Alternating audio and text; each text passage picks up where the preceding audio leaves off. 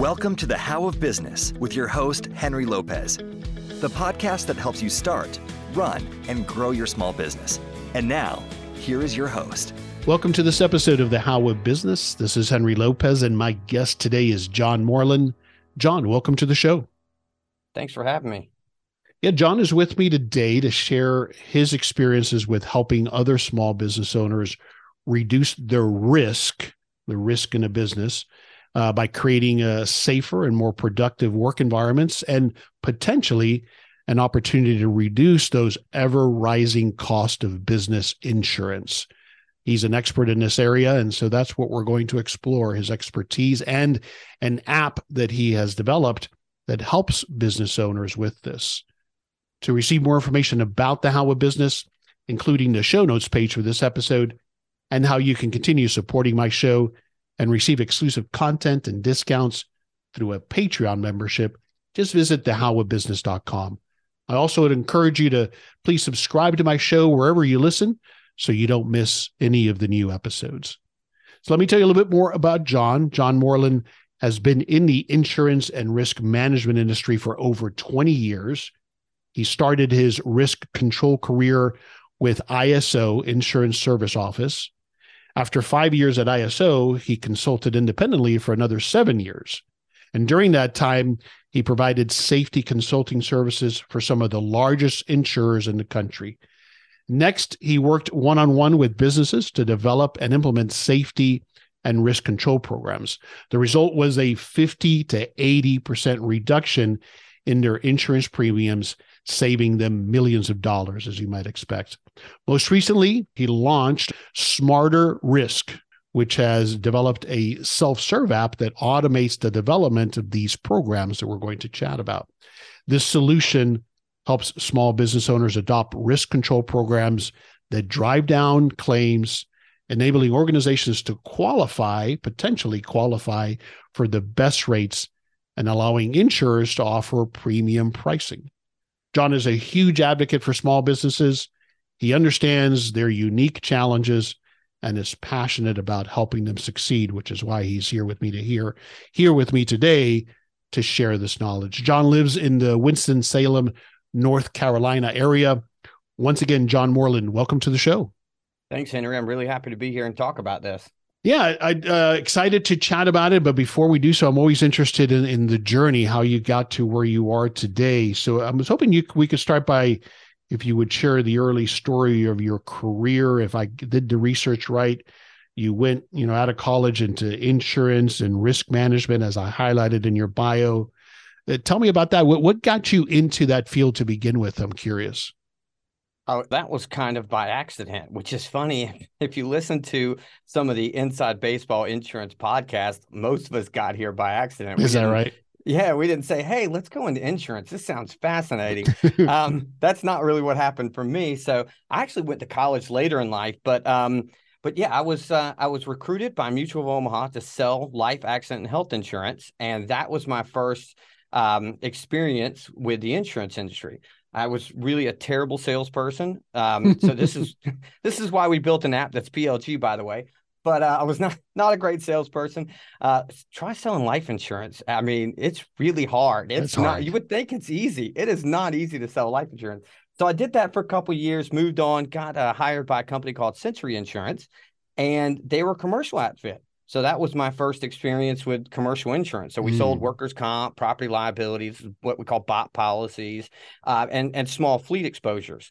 And I did that for about a year, year and a half. Uh, got laid off, and uh, this was during the downturn 2001. And during that time, though, something really interesting happened. Uh, when you start selling commercial insurance, you get visits by these people called risk control, or sometimes it's called loss control in the industry. And what they do is they come in and they make an assessment of your account and they report back to the insurance company, hey, this is the risk that this company is transferring to you, because that's all really insurance is, right? It's just sure. risk transfer. And I actually would get these reports. My accounts did not do very well because I didn't know anything about risk control or risk management at that point. They did not do very well, but I was fascinated by what these by what they did. Hmm. And so I harassed uh, a gentleman at ISO for three years, Walt Bowden, really super nice guy, retired now. And uh, I harassed him for three years, and he gave me a job with ISO. And when I got the job, I was very fortunate actually. They had just started a mentorship program where they would take new young consultants. I was 25 years old at the time uh, when I got hired on by ISO, and they would put them with a mentor, an, an industry expert.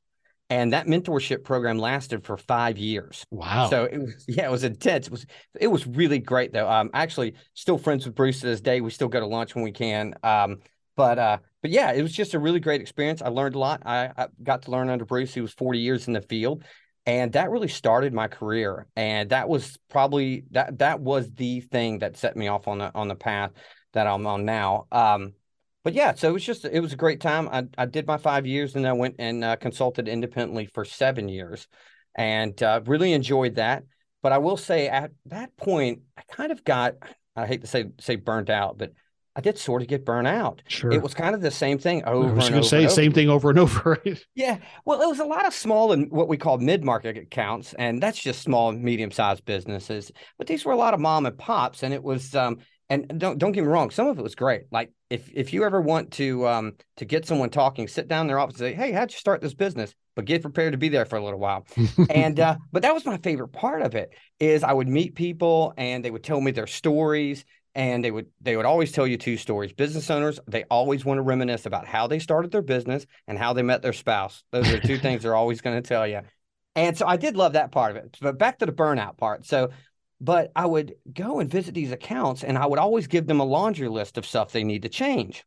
And the response was always the same in a lot of cases. Well, John, I know how to build a widget, but I don't have any idea how to build a, uh, you know, uh, write a bloodborne pathogen program or how to set up a lockout tagout policy. I don't know how to mm-hmm. do any of this stuff. Can you help me? And the answer was always the, the same. No, that's not what the insurance carrier pays us to do. They pay to just give you recommendations, which gives you some guidance, and you just have to build the program yourself, which right. always felt kind of like a half-hearted answer to me. The the other thing that was frustrating was it felt like theory every time I would go and work with a company, a lot of times I didn't know how it turned out if the carrier didn't send me back. So did they implement the recommendations? Were they successful? Did it did it help them? And so I got an opportunity to go and work with some companies to implement risk control and safety programs, not just recommend them, but actually implement them. And I was pretty good at it. Um, so I'll just give you one example. One of the first companies I worked with, I saved them a quarter of a million dollars in their workers' comp insurance in about 15 months. Now, when I say that, that sounds like a lot, and it is a lot of money. But they were in really bad shape when I walked in. Like they had a lot of problems. So yeah. it was, it was, I shouldn't say easy, uh, but after 15 months of just continuous uh, implementation, we implemented the right programs. We put the policies and procedures that need to be in place. They reduced their number of claims, and lo and behold, their insurance premiums went down. And so then I took that and went and worked with some other companies and helped them reduce their insurance as well. And so I guess maybe I could go off maybe on a tangent here and tell you what, what gave me the idea for the app. Yeah, absolutely. Well, so so during this time, I'm I'm kind of a uh, a computer junkie, and so I was building computers for friends and families. I've always been a tech junkie. Always loved technology. Always been obsessed with it. And you know, I think it was when I was a kid. My mom gave me this book. Um, it was ben, the life of Ben Franklin, and I was hmm. always fascinated by this guy. Here's a guy who everything was an experiment, and things that were inefficient, he wanted to figure out how do we make them more efficient. And um, then, I, you know, as a kid, I read books, uh, you know, Tesla, Henry Ford, and I was just really fascinated by these these gentlemen who would see the world and say, "Hey, it can be different. It should be better." And uh, you know, w- when I was in risk control, when I worked for ISO, and then even independently, I was always working with companies, and I was like, this is a really slow manual way to do it and you know it's like 2009 right? And it's like shouldn't we we shouldn't we be doing a little bit better than uh, you know word documents just floating around the internet or whatever? So i was always obsessed with with making things uh, faster and more efficient. And i said at even at the time there's got to be a way to build an app to do this so that small business owners could do this themselves. You know could all be self-directed. They could have the tools they need to reduce their risk and then net the savings right? Because they're the ones that can least afford the high insurance rates, right? Right. So that's probably a little bit longer. Oh no, this is all great stuff, and it's so so much of it is is the typical stuff that drives an entrepreneur, right? I mean, certainly you started in a career where you have to be self-directed in sales. So I always think that that that is one of the a lot of people who who do sales are in somewhat preparing themselves because it's it's on you. You either do or you don't, right?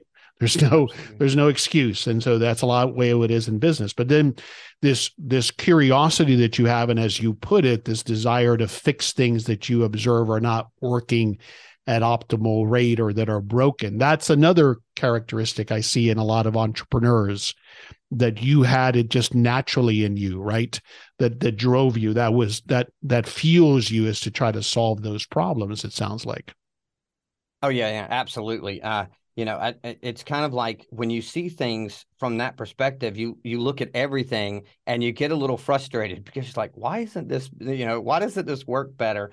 Um, you know, I, I remember, and this is one thing that made me think about our industry. I was watching CNBC or one of those shows, and this was probably 2010 and they had someone on and I can't remember who it was. It was an investor, and he said, "Look, he said every company in the future is going to be a technology company." Hmm. And he didn't say may or any. He was definite. Like this will, they will be. Every company will be a technology company. I don't care what they are. And you know that was an interesting thought. And eh, you know, if you look at the world today over time, he was right. Like for example, I, I don't know. I'm a Hilton guy, so I used to travel a lot for work, and uh, I was always stay. I would always stay at a Hilton property.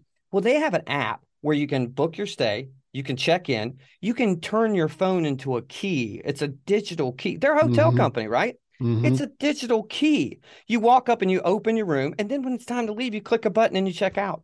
It's the most amazing thing ever.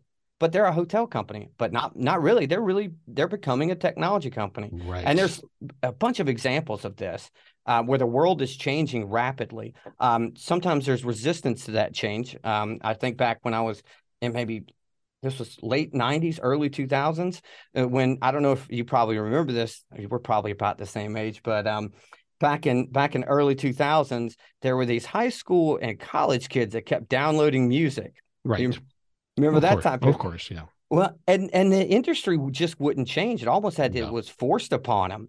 Uh, but what was interesting, Steve Jobs was like, "Look, no, we need to be on the internet. This is a much better model, and we'll sell it for a dollar a song." Especially because at the time they were trying to get kids to stop downloading it for free, right? Right.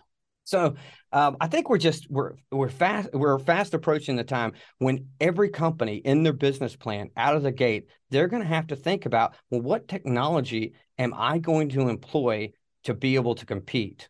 Right? Yeah. What am I going to have to do? Like, oh, I'm, I'm in an accelerator program, and I was thinking about, I was talking to a young lady there. She has a yoga studio, right? Well, one of the things they really need is they need an app so that people can schedule their yoga sessions, right? She's running a yoga studio. She's going to need technology. And it's just the way the world is going. And I, I think, honestly, I think it's pretty exciting. Yeah, no, I think it is too. The challenge for us as business owners, though, of course, is um, you know we, we we have to learn all of this. We have to figure out how to apply it. We can we have to be careful with how much we spend on these things and what makes best yeah. sense. But i think what you touched on is that uh, also that lack of fear that you had of trial and error of trying things and figuring things out and seeing what worked and what doesn't work. Um, yeah. so smarter risk technically i think was your first business but really you were doing consulting. So you had been on your own before right? That's um, correct but Smarter Risk is kind of your first formal company. Is that correct? Well, no, not not in my. Now, I did for a short time have a, a restaurant, bar, music venue. Oh, you did? Okay. oh, I did. Yes. Um, and that uh, that was a really good learning experience about how to burn through capital very quickly. Um, so I, that was back in 2010. So I was still consulting, but I was also operating. I, am a big music junkie too. So um, so I wanted to do this and it was it was it was fun at first and then it got really really hard but uh, you know I learned a lot about the execution. You know at that point I'd been doing consulting and I'd been in insurance or, or risk management at that point for 9 years. I want you to ask me and I, I probably shouldn't say this because I'm like the plumber with the leaky faucet. How many policies and procedures and documentation do you think I had in place oh as a restaurant goodness. owner? Oh, don't tell me you didn't have any didn't have anything. Nothing. I'm going to admit that on your show. I had nothing. Wow. And I'll tell you why. Not That's because surprising. I didn't have I didn't have the ability to. It's not that. I didn't have the time. That was part of the problem. I had the skill set to do it. So that also made me think, wow, if I have the skill set but not the time, how many other small business owners are dealing with this? Right, right. Where even if they had the skill set, they wouldn't have the time. And most don't have the skill set, right? Let me ask so, you something. Uh, I'm sorry, go ahead. No, no, go ahead I, completely un, well related but unrelated. Uh, you sound like similar to myself. One of the challenges that I have is what I call shiny object syndrome, where I've been opportunistic about my businesses, but sometimes that gets me in trouble because I go off on tangents or businesses that aren't related. Uh, how do you manage that for yourself? How do how do you decide I'm not going to go chase that thing? I'm going to concentrate on this thing. Uh, years of of being beat up. That's the only way I can describe it. Um, no, I, I, I suffer from the same thing, from the same uh, disorder. I guess I don't know if you want to call that a disorder, but we can call it a disorder. So no, I suffer from that too, and it, it, I think some of it's age and maturity. As we get older, we learn to focus our energies more, and we also figure out what we're good at. And so over the course of my career, I've just figured out what I'm good at and what I'm not. And I try to focus really on those things that I'm good at. And I also try to decide, okay, long term, what is it that I want to accomplish? Mm-hmm. And then what are the steps it's going to take me to get there? And then be as ruthless as I can about getting to that finish line. Then once I get there, then I can make an assessment, say, okay, what's the next step? What's the next big marker I want to get to? And that's just kind of how it, I, you know, it, it it's kind of funny. This app, I actually tried to get it off the ground in 2012. I, I put see. together some I put together some uh, some developers and after about 6 months the whole project fell apart. I didn't really know how to build the app. I wasn't, I didn't really know how to make it work. And fortunately, this was uh, about four years ago or so, I met a gentleman who was a developer and I said, Hey, I've got a project and I need a developer. And he said, Well, I'm a developer and I need a project. So it's a match made in heaven. Good, perfect, perfect connection. Yeah, All it right. just, it just worked we can talk about this forever, but let's start diving into it. And, sure. and uh, the question I think we both agree might be a place to start is by you explaining what, what is risk control. What what are we talking about there from a small business owner's perspective? What is it that we're talking about typically? So with risk control, and I give you, I would give you the textbook definition, but that's not going to help. Uh, but I, I, will say for for those listening, risk control is often is uh, it's, it's said in the same breath as safety, right? So a lot of times people think that it's synonymous, but it's not. Okay. Uh, safety is really a part of risk control. So what we're focused on is insurable risk. So let's say, for example, there's an employee of a risk getting, uh, uh, uh, there's a risk of an employee getting hurt. That's mm-hmm. insurable under workers' comp. So that's where the safety comes in. But there are a lot of other things that uh, businesses are exposed to that are risks. Like, for example, your building could burn down, right? Well, what do you have for that? You have fire insurance. Or your employee could be in a company vehicle and get in a car accident. Well, that's fleet insurance, right? So when we look at risk control, we're looking at identifying what the hazards are and what are the controls in place for these various things that could affect your business. All the things that are what we refer to as insurable risk. So it's much broader than just safety. Yeah, yeah, great. And that, and as you were saying that, I've always thought that, that that's one of our responsibilities as we wear the CEO hat in a business is to mitigate is the word I use to to be aware of, foresee what those risks might be, what those hazards might be, and how we can control them or mitigate them. That's um, right. That's our responsibility as business, and one of our primary responsibility as business owners, isn't it? That's yeah, that's right. And you know, if you can't mitigate the risk, if you can't eliminate, get rid of it, right? Then how do you how do you effectively manage it? And that's the easiest example of that is PPE, personal protective equipment. When you wear a hard hat, that's because sometimes you can't mitigate all the risk of an object falling on your head if you're on a construction site, right? Mm-hmm. So our last line of defense is PPE. So that's when we try to manage it. Yeah. So, so based on your experience, and you you've touched on some of some of these areas, but what what are some of these common risk areas beyond the obvious that that we might overlook or that we might think, like you said, because I hear it a lot often. Well, we just always done it that way. Um, if what, I had a what dollar for every time someone said that to me, I can imagine. Yeah. Uh, yeah, but to, but to answer your question, I think uh, uh, just a few things pop in my head. Um, when dealing with uh, certificates of insurance, this is often overlooked, and this can hit you in a couple different ways. Premium audit, which I'm not an expert in premium audit, but definitely hurt you on your premium audit. Uh, but it when it comes to liability, you want to make sure that subcontractors are properly insured. And so, mm-hmm. what you should do as a company is set a policy up that says, hey, here's our minimum standards. We require half a million, million, whatever it is, of insurance from a contractor. These are the coverages that are required. And also, we want additional insured status. And so, mm-hmm. additional insured status is, is pretty interesting. Most people miss this. But let's say you have a roofer who's uh, doing a long term uh, it's a long-term contract. Say they're going to be on your roof for six weeks. Got a big, big building. And uh, week two, their insurance is canceled. Well, if you're listed as an additional insured on that policy, you'll get a notification. Oh no, yeah. You'll know now that they're an uninsured contractor. So, uh, pretty important uh, that you do those kind of things. But that's something that people often miss. Uh, same same way with like safety orientation. That's another big one. I think um, business owners I'm always talking to them about is, hey, whenever you're trying to create a culture of safety, and this is always the big question, how do you create a culture? Start with orientation if you wait six weeks, let's say you hired someone, you wait six weeks or two months, and you're like, oh, yeah, let's sit down and talk about safety and what the safety requirements are. How seriously do you think that employee is going to take you? Not right. very serious. Not, not at all. So I've always said that you want a very well documented, regimented safety onboarding. You want to make sure this employee knows up front these are the clear expectations, right? And that'll make the biggest impact on your safety culture. I think more than just about anything else making it part of that onboarding program not something that happens later or as an afterthought but part of the onboarding that's uh, right. and as soon as possible yeah. And you're saying that uh, i mean not only does that and documenting it i've always understood is a big deal so that i can show that i did provide this safety training to this employee not that they didn't know how to do something correctly or avoid a, a hazardous situation. But uh, what you're saying is that it sets the right tone for that employee as to how important that is in this environment yeah, ab- absolutely. And and you know, some some small businesses struggle with putting together these safety training programs because they're expensive, right? Yeah. And I've often told them, hey, do it, do a documented on the job safety training. So do a JSO. JSO is what we call a job safety observation.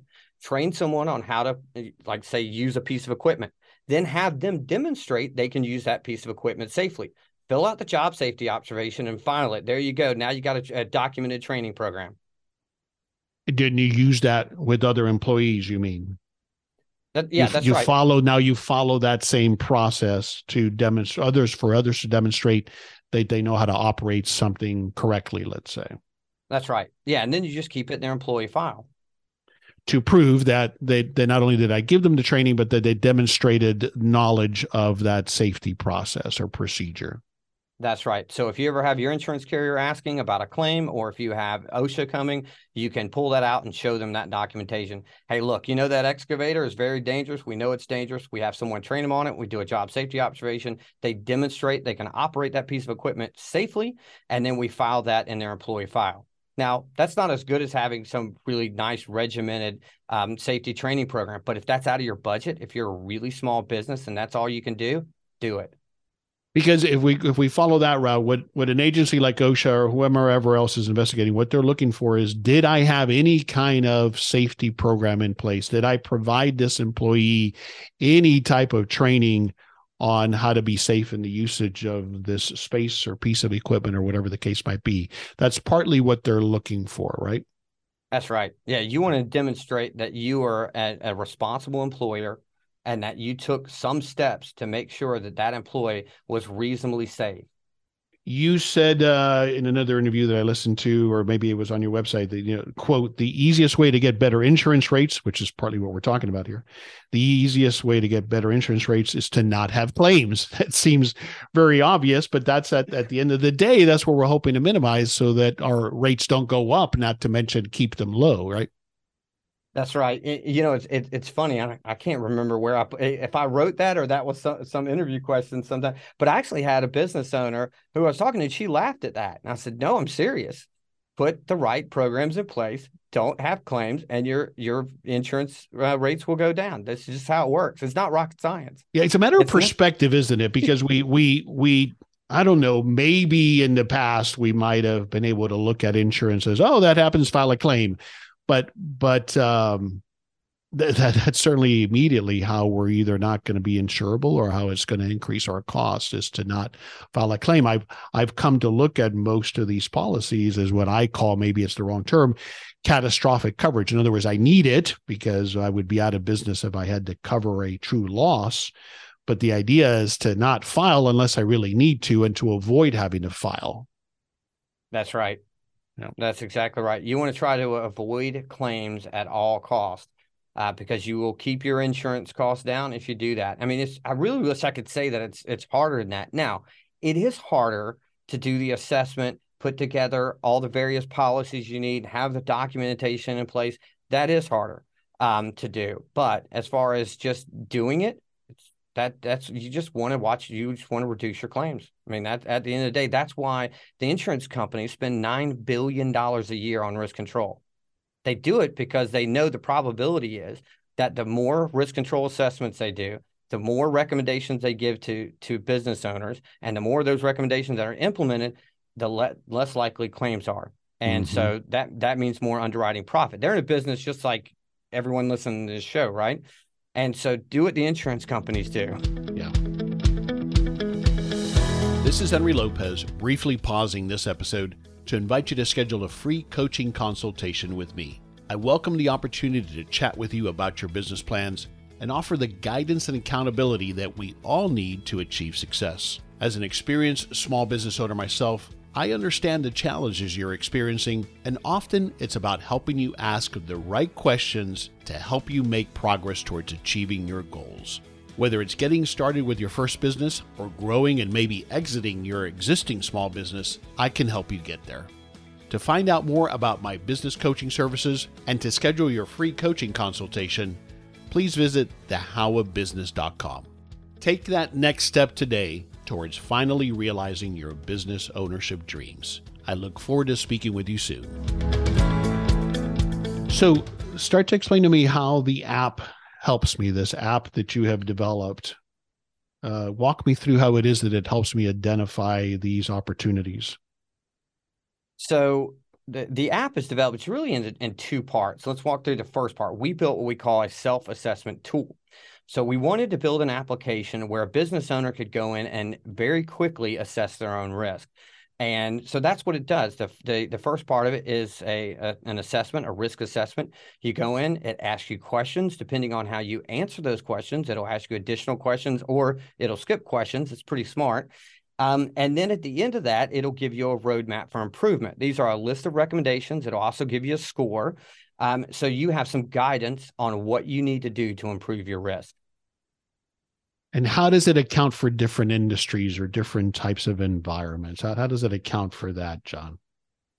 Well, so it's it's going to ask uh, questions, and then you're going to tell it whether that exposure exists. For example, mm-hmm. okay. uh, it'll ask you, "Do you perform welding?" Right, and if you perform welding, then it's going to ask you a bunch of additional questions. Hey, do you have hot works permit program? Do you have designated welding areas? Are you providing PPE? Are you enforcing the use of the PPE?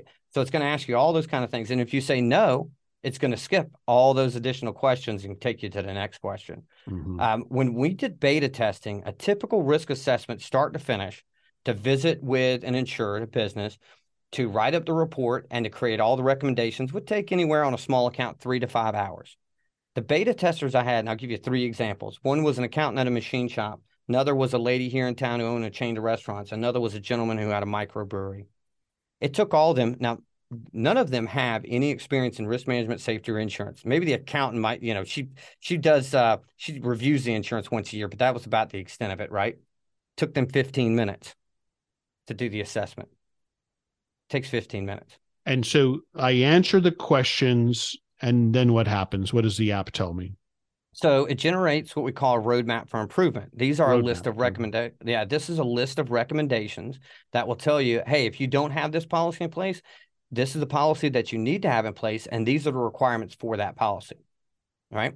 So that's the, that's the first part of the app. And it'll, it'll by, also, by requirements, you mean like the the key components, perhaps that have to be in that policy. That's right. Exactly right. It'll tell you the key components you need to build that policy. Mm-hmm. Now, and you know, I don't know if we want to get the pricing model now or not, but that's yeah, let's free, talk actually. about that. Yeah. So there all are, of that is free, and so how? So what is the paid part? Why why would I pay for the follow on part of it?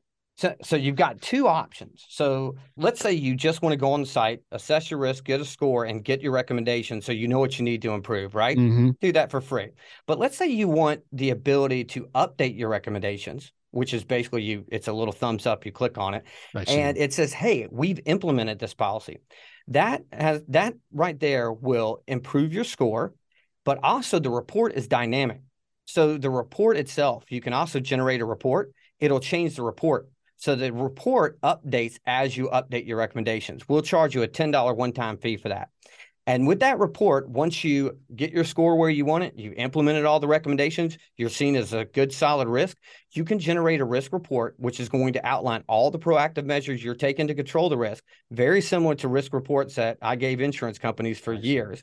You would generate that, and then you can share that with your agent. And then have your agent. What I would do is have them put it together with an RFP and send it out to three carriers and get and get quotes. And instead of your agent going to the insurance company and saying, you know, Bob's a really nice guy. You guys should give him the best rate.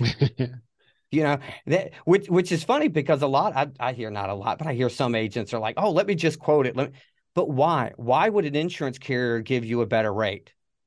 What's the what's the rationale? Well, there isn't much. No. Um, most of the time, how these rates are, how they come up with rates is they'll take what they call um, loss ratios. They'll look at their loss ratios as an insurance company and then industry wide losses. And that's how they come up with the pricing. Sure. And that's why some of the pricing is a little bit different from one carrier to another.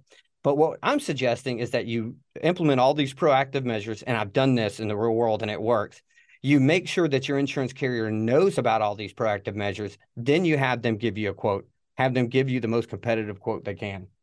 Of and course, that's how this yeah, and of course, there's no guarantees here, but based on your experience, and you've been doing this now long enough, the way that uh, you've you know the, the the the comprehensiveness of this risk report, the way that it's formatted, it will be considered or should be considered by an insurance company as they're looking at how to evaluate me individually and my business when I share with them this risk report.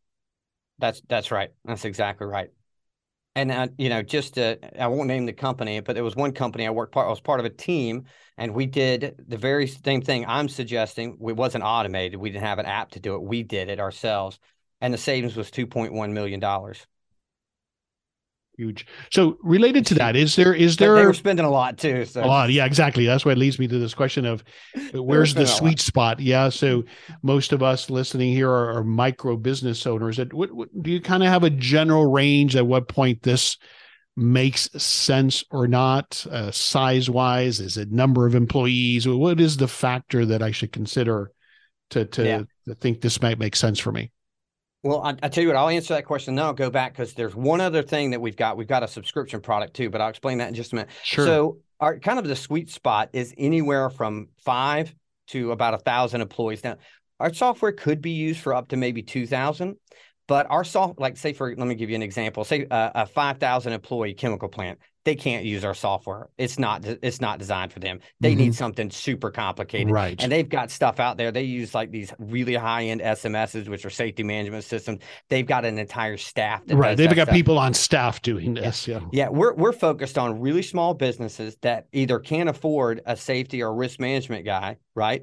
Uh, but they also can't afford to pay the insurance rates they're paying. So we're looking, we're really looking for those kind of businesses that will access the app because this is like very similar to having a safety or risk management person on staff. Mm-hmm. It's a it's a good in between before you get to that level where you're like, okay, it's time. We've gotten eight, 1,800 or 2,200 employees, or we've gotten to 500, whatever the number is, and that's going to change too, depending on what what kind of risk you're involved in, right? You know, if you're running a machine shop versus you know a restaurant, you know, so that's yeah. all going to vary. Restaurants don't ever have safety people on staff.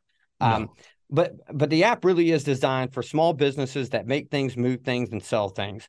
So these are warehouses machine shops repair shops woodworkers cabinet shops uh, restaurants hotels yeah home service street, businesses. Home ser- contractors. Contractors, yeah, it, yeah, any contractor that's got a physical office location. Now we do have an upgrade. I say an upgrade, an, uh, a different version of the app coming out uh, probably in the next quarter and that will be for super micro businesses. So th- think about your um, your landscaper that's got three employees and, okay. and they, but they don't have a physical commercial location. So we'll have something for them too soon enough. But the uh, the assessment covers property liability, uh, small fleet if you have one. If not, you can you can obviously tell you don't have a small fleet and you'll skip those questions. Uh, and workers comp. So those are the things that it focuses on. Got it. And then you were going to explain the subscription model. Oh yeah, so so the subscription model. So we had talked about for ten dollars you can update your recommendations, and that'll update your score, and that'll also update your report because it dynamically generates. But let's say you look at some of these policy recommendations like bloodborne pathogen or lockout tagout or hmm. trenching and excavation or any of these other policies that typically take a while to develop. I mean, a lot of companies spend six months in endless meetings trying to develop these policies, you know, going on Google, seeing if they can find a good template. Uh, mm-hmm. Uh, if you don't want to go through that, we have a subscription product calls we call it the risk manager and it provides you a policy builder and a forms library so now you have everything you need to implement the policies, implement those recommendations. So if you need audits or inspections, it's all in there. And if you need to build policies, it literally will take you anywhere from 30 seconds to about three minutes to build one of those policies with our policy builder. And we we charge $50 a month as a subscription uh, product, and it's a it's a 12 month commitment. Yeah, that I think that's the huge part because I see that's where people. Um, I mean, it seems simple, but yet, what I find with a lot of small business owners is they just don't even know where to start with building policies. Or to the point you made is a great one where people start having to, well, should it be this? Should we do it this way? Should we do it that way? And nobody agrees. And then we get nothing done, right? Mm-hmm. By using a, a, template, a starting point, a tool that helps me develop it, um, it it it helps me jumpstart if nothing else to process to get something in writing, something in place. Yeah, and these are really robust policies. We took a, a long time working on that part of the uh, of the uh, app. We wanted to make sure these were really really nice policies. We didn't want some you know two page template that we would give people. Um, some of these are pretty robust. I mean, I think there's a few of them that are 60 pages.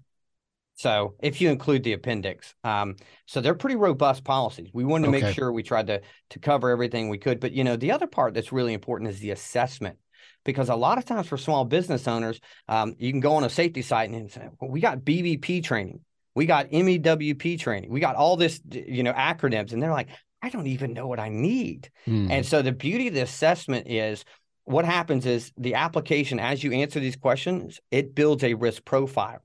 And based on that risk profile, that's where your recommendations come into play and say, hey, you're doing this, but you need to do this. That's how your report is generated. That's how we tell you which policies you should be uh, producing. So all that comes from that assessment. So the assessment is really, really the key. Okay. And and that is you're talking about the initial component of the app, the uh, the assessment, the, the questions that I answer to walk through the app and answer the questions. Yeah, that's right. And that's the part that's free. That's right. Yeah. And, and the beauty of that too, if if we can't help you, if you take the assessment, you've lost 15 minutes. Right. But yeah. I would I, I would bet anyone money that that if you're a small business, if you do that assessment, we're gonna find something you should improve.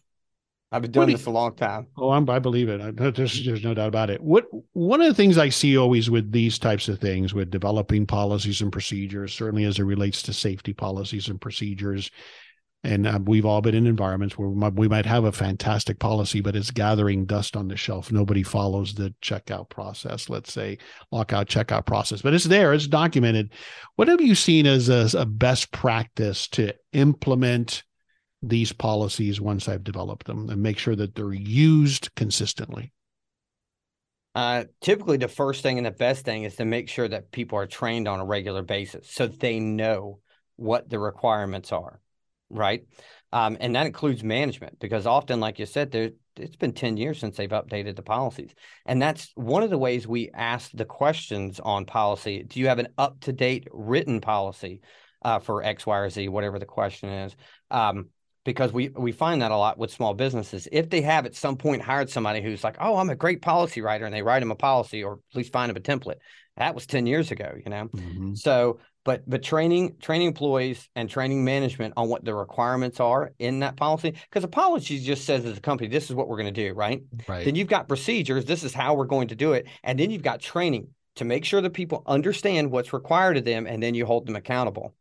And that's yeah. just as that's th- those are pretty important parts um, and i think in just some of the organizations i've worked in that was one of the things we had to get uh, really clear on is that when we put these policies in place, we were going to train people so that they knew what they were, and then we were going to hold them accountable for doing that. That's the key. And that yeah. that's employees, and that's also managers. Managers, remember, yeah, yeah. Oh, absolutely. I remember we, we uh, rolled out an onboarding process um, for one of the companies I was working with, and it was a complete disaster. And I tried to tell them it was going to be a complete disaster because they forgot one thing: there was no accountability component. Mm-hmm. And guess what? A year and a half went by. No one was following the on the safety onboarding process because it was in a PDF document where they Hmm. would print it, check it off, and then it would float around in inboxes to HR somewhere. And someone was supposed to pick that up and supposed to to print that and supposed to put it. It never happened. Yeah. So a year and a half after this, I said, "Hey, why don't you just let me fix it for you?"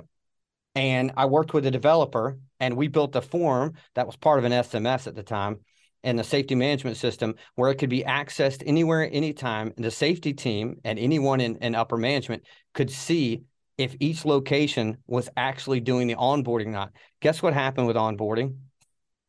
It started getting done. Everyone started doing it Yeah. because there was an accountability component. Yeah, yeah, yeah. No, that's that's got to be the key to it.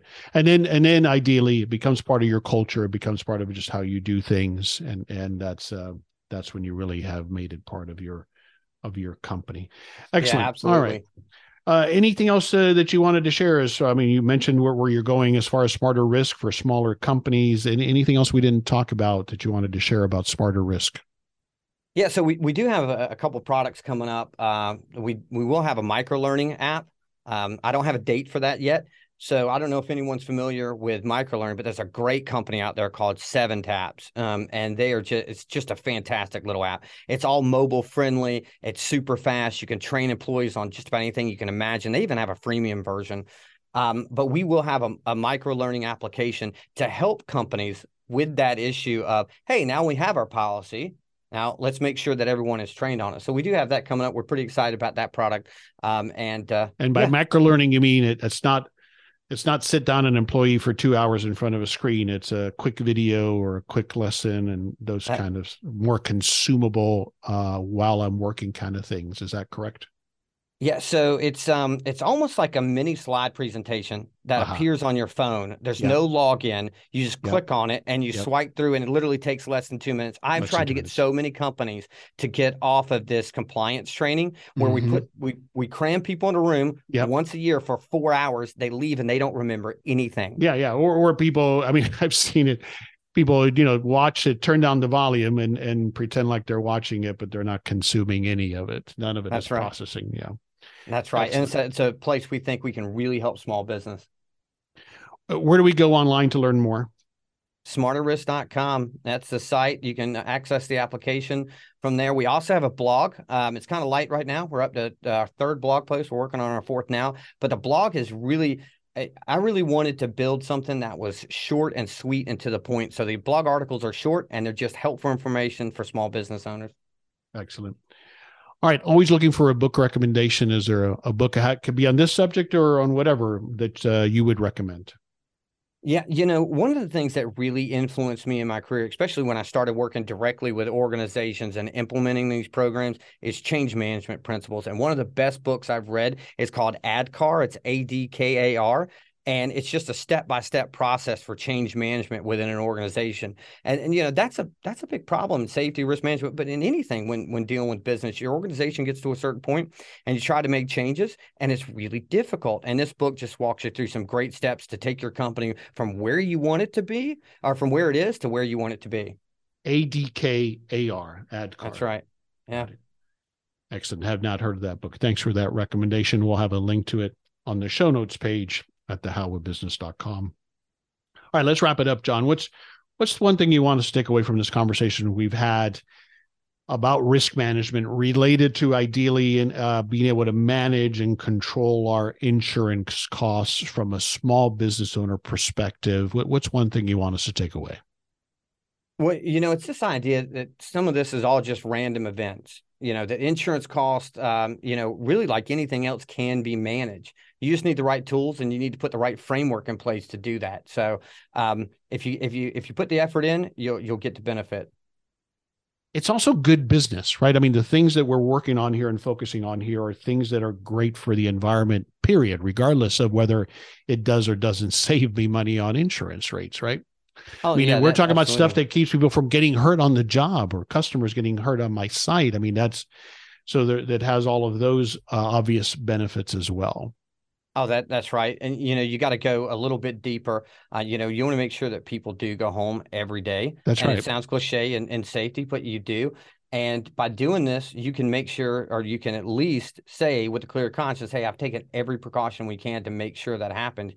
And that's really important. And something else uh, I think business owners don't really think about is whenever you have a claim, there are a, a, lot of times costs that just aren't covered by your insurance. You know, mm-hmm. let's say you have uh, three people in a department that runs a machine. One person um, has an amputation, and I've seen this, and it's bad. Uh, just from the psychological standpoint, oh, I actually sure. knew an employee who had to go to counseling after they lost a finger. They had to go to counseling for about a year. It was very, very tough. Um, but you know, a lot of times I think we don't think about these other costs. Like, for example, now I'm going to have to pay the two guys who run that machine overtime, or I'm going to have to hire someone else, and there's all costs to that. So there's all these uninsured costs, and and you know the the estimates vary, but it's anywhere from businesses right now spend one to ten times as much on uninsured costs as they do insured costs. So wow, wow, yeah, yep, sobering. All right, tell us again uh, where to go online to learn more smarterrisk.com. Excellent. John, thanks for being with me today and sharing all of these insights and knowledge uh, and uh, perspectives, especially on this area that I think because it's uh, it can be scary, we tend to maybe bury our heads sometimes as business owners and just hope it never happens to us. You know, I remember my very first business, I had a pizza delivery business, and I always thought, boy, I hope nobody runs over anybody, right? And I say that only half jokingly. Of course, it's a very serious thing but but uh, we have to as business owners be aware of what those exposures are and insurance reduction or not put in place the plans the procedures the safety programs to mitigate those things. Um, so right. thanks for being with me and sharing those thoughts and ideas. I appreciate it. Henry thanks so much. I really enjoyed it. This is henry lopez and thanks for joining me on this episode of the how of business.